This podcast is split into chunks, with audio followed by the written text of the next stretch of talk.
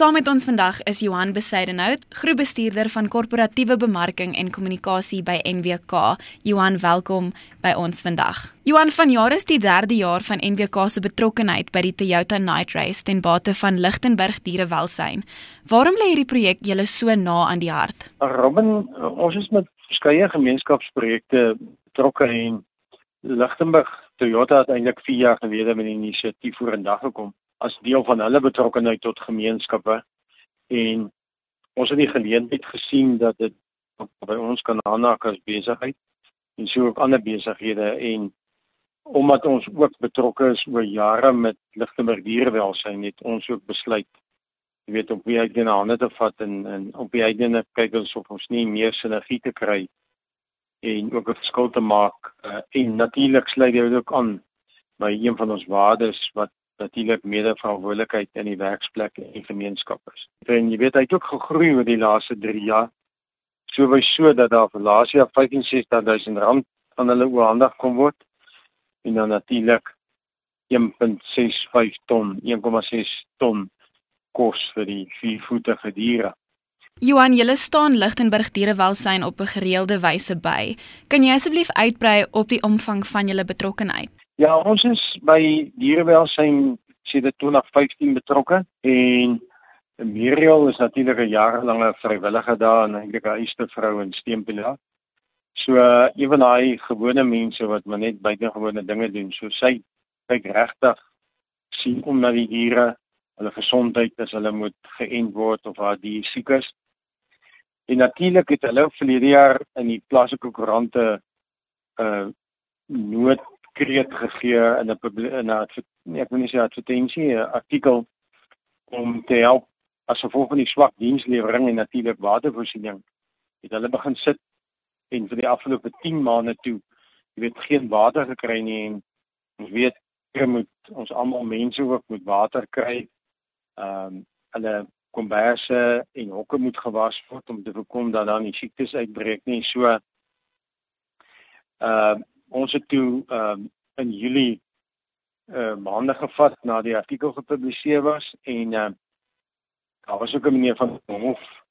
Hy uh, is die barmhartige Samaritaan. As ek onder korreksie praat was sy skoonmoeder die stigter van die dierewelsyn het net sy aangebied om die boorgat te sink en die kos is daaromtrent en die veearts het toe vir dit pypleidings aangelê en ons het toe nou vir hulle vir die dierewelsyn ook 'n 5200 liter watertank gegee en toe was daar nog van die uh, mense wat betrokke is by die dierewelsyn wat 'n installasie gebou het. En nou is die tank bo op 'n installasie wat dan ook nou nog op swaartekrag werk. So nou glimlag almal by die dieretuin, ag by die dieretuin by my by die dierewelsyn. En jy weet dis weer daai ding selfs die diere glimlag ook want ek dink maar water is is lewe, jy weet. So uh, anders kon ons daar hand gee en tot hulle redding kom. Nou, Johan, hoekom is 'n organisasie soos Lichtenburg Dierewelsyn onontbeerlik in julle gemeenskap? Jy sien, ek, ek dink as ek die Engelse woord kan gebruik, jy weet, hulle is 'n pro-life uh organisasie, so daar word nie diere uitgesit nie.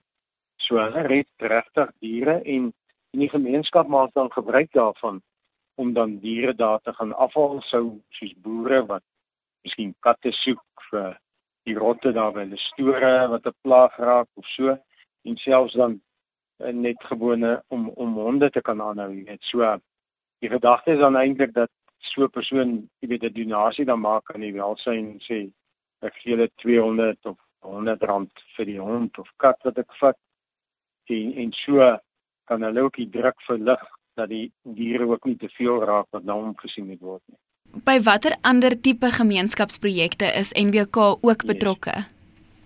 Jong, dit is amper soos sê te veel om te noem. Nee, daar's verskeie is, maar ons een vlagskip projek is maar die Grip for Charity Golfdag wat ehm um, maar in 2006 begin het. Dit was maar 'n idee uh wat ons gehad het om te sê maar met ons besigheidsvennote van hulle kom al basies 100 jaar saam met MWK as oudste landboumaatskappy ons word van ja ewen nie daar 115 jaar. So dis 'n verskaffers golfdag eintlik en dan uh is die gedagte Jy weet jy ouens skryf vier balle in en uh borgpytjies en bowe. En ja, ons het in 2006 begin met met 46000 rand wat aan twee instansies gegaan het het ons gedog. Weet, nou ons van besie heroes nie dat dit ons doel is nie. En, en tot en met 2022 uh wat nou 17 jaar is, is daar nie minder as 2.4 miljoen rand ingesamel met die ondersteuning van ons besigheidsvennote en toe 31 instansies wat voordeel getrek het uit die opbrengste. Ons is ook nou in die finale fase om die sommetjies te doen vir die twee instansies van laas jaar wat dan begin sagtes was. En dan ons ander fokus is ook natuurlik leerders by laer en hoërskole. Ek dink dis ook die toekoms van môre. Ehm um, en vir die laerskoolleerders doen ons die skoolskoen projek. Ons kyk jaarliks na so wat 500 leerders by so vier skole in samewerking met die departement en dan kry elkeen 'n spiksplinte tipe paar skoolskoene, kouse en 'n missie, soos ons nou sê 'n beanie, skoolpolituur en skoolborsel. Dis sommer ook een van hierdie stringsakke in die in die goeie Afrikaanse stringbag en daar kan ook sommer skoolboeke of toiletware ronddra. En hier word maar gefokus op die armstes van die armstes en uh soos ek sê, dit word in samewerking met die provinsiale departement van onderwys gedoen. En hierdie projek kom ook sedert 2012, 2013, jy weet so baie lang projek en in daai tydperk van toe af tot nou verlede jaar het ons meer as 5000 leerders toegerus met die skoene. Dit is ook 'n klein begin maar of klein verskil wat ons maak, maar ek sê altyd iewers moet hou uh jy weet begin en ek dink een van die grootste doelwitte van hierdie projek is ook om menswaardigheid te gee, jy weet, want jy sien regtig die armoede daar. 'n Ander projek wat fokus op die hoërskoolleerders. Daar's twee projekte wat jaarliks plaasvind. In ons streek soos ons dit nou Botla Learning Office noem, uh is daar top matrikulante toekenningsgeleentheid? Die top presterende matrikulante elke jaar en dan ehm um, dit is ook van jaar 2023 sommer nou die dag op die 24ste Januarie hulle funksie gehad by hoërskool Ligtemig waar hulle nou vereer is en dan is so 21 skole, hoërskole en elke top matrikulant van daai skool kry natuurlik nou skootrekenaar toegerus met niks se sag sagte ware. Hierdie jaar se projek was so 327 000. En dan wil ek bietjie aan al die topleier in dit se Botla subdistrik se doen baie goed in die provinsie gedoen van hoërskool Ligtemig. Niakolyn sy hywe nog tussen ingenieurswese of moontlik sy mediese kering te kry dan staan ons dan nou ongelukkig af van tikkies maar haar woorde was ek sou nie in staat gewees het om 'n skootrekenaar te bekostig nie en dit gaan my baie help met my verdere studies en hierdie is ook 'n projek wat sedert 2013 kom 2014, ek praat om altyd so, en is ons finansiële jaar wat we twee termyne loop of een jaar begin en dan gaan hy uit in die volgende jaar. En in daai tyd is ook 200 en ag uh skootrekenaars dan nou aan leerders toegeken met 'n waarde van so om en by net oor die rap so die 2 miljoen rand. Sommige van hierdie uh matrieks is natuurlik ook 'n produk van die Ikataleng projek wat ons baie jare ook al doen saam met die Noordwes Universiteit se Potchefstroom kampus wat eintlik uh beteken empower yourself en daai projek soos ek sê is nou in sy 34ste bestaanjaar en dit bemagtig eintlik die leerders om dan te slaag met 'n goeie toelating en en dan nou aan tersiêre instellings verder te kan studeer en 'n suksesvolle loopbaan na te streef. So En die projek soos ek sê het eintlik op die Waal kampus begin in so vroeg as 1989 in samewerking toe nog met die Potchefstroom Universiteit vir Christelike Hoë Onderwys nou bekend as die NBE. Ehm uh, 'n ander projek wat ons baie lank gesoek en gesweet het om in 2022 te kom begin is die, die grondpaaie in die platteland van Noordwes en letterlik duisende kilometers is tot beswer gedoen. En dis natuurlik om die pad toeganklik te maak. Natuurlik Dit ons het in samewerking van die Noordwes Departement van Openbare Werke en Paaie en het ons aan daarin geslaag in 2022 om 'n memorandum van verstandhouding te onderteken dat ons dit mag doen en betrokke wees. En ehm um, dit is natuurlik ehm um, om my paai ook ehm um, begaanbaar te maak vir skoolbusse wat daar ry, produsente en boere wat daar ry, algemene publiek en natuurlik om trokke en trekkers en sleepwaens toe te laat om in silo's uit te kom om te sorg dat milie kom en dat ons op die uiteinde in daai doel ook voedselsekerheid kan verseker want dit is ook tog deel van 'n landboumaatskappy se oorhoofse doel. Vir die doel het ons ook ehm um, dan het ons ook begin oor die jare laaste paar jaar slagvagte in Lichtenburg se sentrale gebied skoon uh, reg te maak selfs in die woonareas.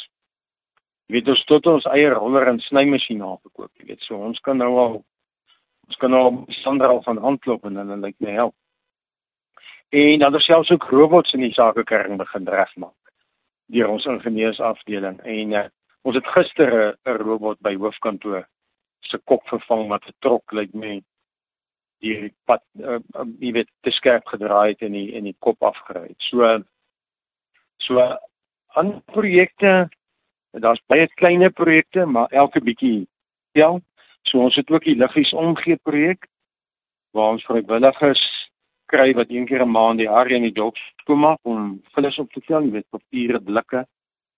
En dis ook maar 'n funksie wat die plaaslike mense kwaliteit nie op 'n gereelde basis doen nie. En uh dis dan op die uiteinde uh mense wat help en daarbey betrokke is. En dan byvoorbeeld soos by Hoërskool Lichtenburg is ook 'n hart en hande projek wat die leerders eintlik gestig het saam met die onderwyseres betrokke waar hulle ook maar na die basiese omsien om verleerders met 'n behoefte na die basiese behoeftes, jy weet soos toiletware, kos en selfs skryfbehoeftes. Ons is selfs ook op Bykewil betrokke gemeenskap. Uh met voedselpakkies wat ons gewoonlik hier in jaar was ons laas jaar so 23 Desember geleentheid daar gehad het baie interessante geskiedenis is nou eintlik oor buite wil gaan lees. Dit sou ook die plek gewees het as ek 'n korreksie praat waar Johannesburg eintlik moes gewees het, maar nou ja. Uh, dan speel ons natuurlik 'n groot rol georganiseerde landbou want ons is deel van landbou en daar is ons by verskeie van die konferensie betrokke die Agri Securitas Taskforce wat natuurlik fokus op plaasveiligheid en dan ook droogtehulp of gestreep brandhulp. Verlede jaar het ons gehelp met brandhulp aan Agri Noordwes befondsing vir die produsente wat groot skade gely het. Ek uh sou nou ook kyk gaan nou sy simpatie regtig uit met die uh Weskaapse inwoners en gemeenskappe wat geweldige veldbrande nou het en nou kan ek dink hoe groot die nood gaan word nadat ons hoop hulle kan nou in hierdie week die vure geblus kry. As jy een van die bogenoemde projekte kan uitsonder as jou persoonlike gunsteling, watter een sal dit wees en hoekom? Jong, ehm um, ek dink dis die uh, wat uitstaan vir my is die skoolskool projek vir die laerskoollede. Jy weet daar's seker klein mensies. En dan uh, jy weet elke keer nou die verbasing en en vreugde sien op hulle gesigte as hulle nou die skoolskool pakkie ontvang en ons ons vra eintlik ook dat die die hele liggaamlede en die ouers betrokke wees. So die ouers daag ook die dag op en deel in die vreugde. So dan moet jy baie maal sien, nou, maar daai kinders hou daai skoenboks of sy sakkie met sy inhoud so styf vas, jy weet, uh, hy wil dit nie eens vir sy ma of pa gee nie. En uh, jy weet ek sê altyd kinders is nie, jy het nie gevra om daar te wees nie en uh, ek dink uh, ons as groot mense, jy weet, jy het 'n verantwoordelikheid om kinders te ondersteun, te mentor en hulle tog waardes te leer en op die einde is die doel om tog 'n beter samelewing te skep en te kweek. Laastens so ietsie aansluit. En en dis baie belangrik in, die meeste van die landboumaatskappye is gesetel op platland met selfs hulle hoofkantore. En dan nou hulle is hulle voetspoor wat die hele platland lê. So Landbou Weekblad se inisiatief wat nou die 20 en 21 Februarie ook binne nou van plaasvind by Nampo waar ons ook 'n deel is en en en die tema is natuurlik oplossings vir Suid-Afrika se platteland en ek dink die groot doel is dat almal die stories kom deel. Jy weet wat se aksies werk en en wat se betrokkeheid in gemeenskappe werk, jy weet en soos onder andere baie skraap en dis meer. So ek dink dit is 'n groot geleentheid waar ons ehm um, eintlik die regering moet sê, tyd is nou om ons moet 'n verskil nou maak, jy weet.